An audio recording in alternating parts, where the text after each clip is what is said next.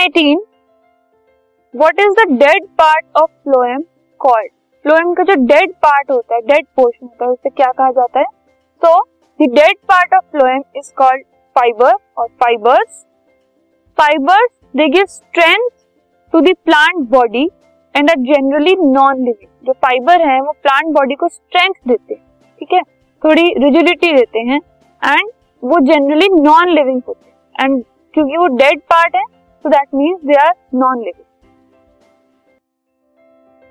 this podcast is brought you by Hubhopper and Shiksha Abhiyan अगर आपको ये podcast पसंद आया तो प्लीज़ लाइक शेयर और सब्सक्राइब करें और वीडियो क्लासेस के लिए शिक्षा अभियान के यूट्यूब चैनल पर जाएँ।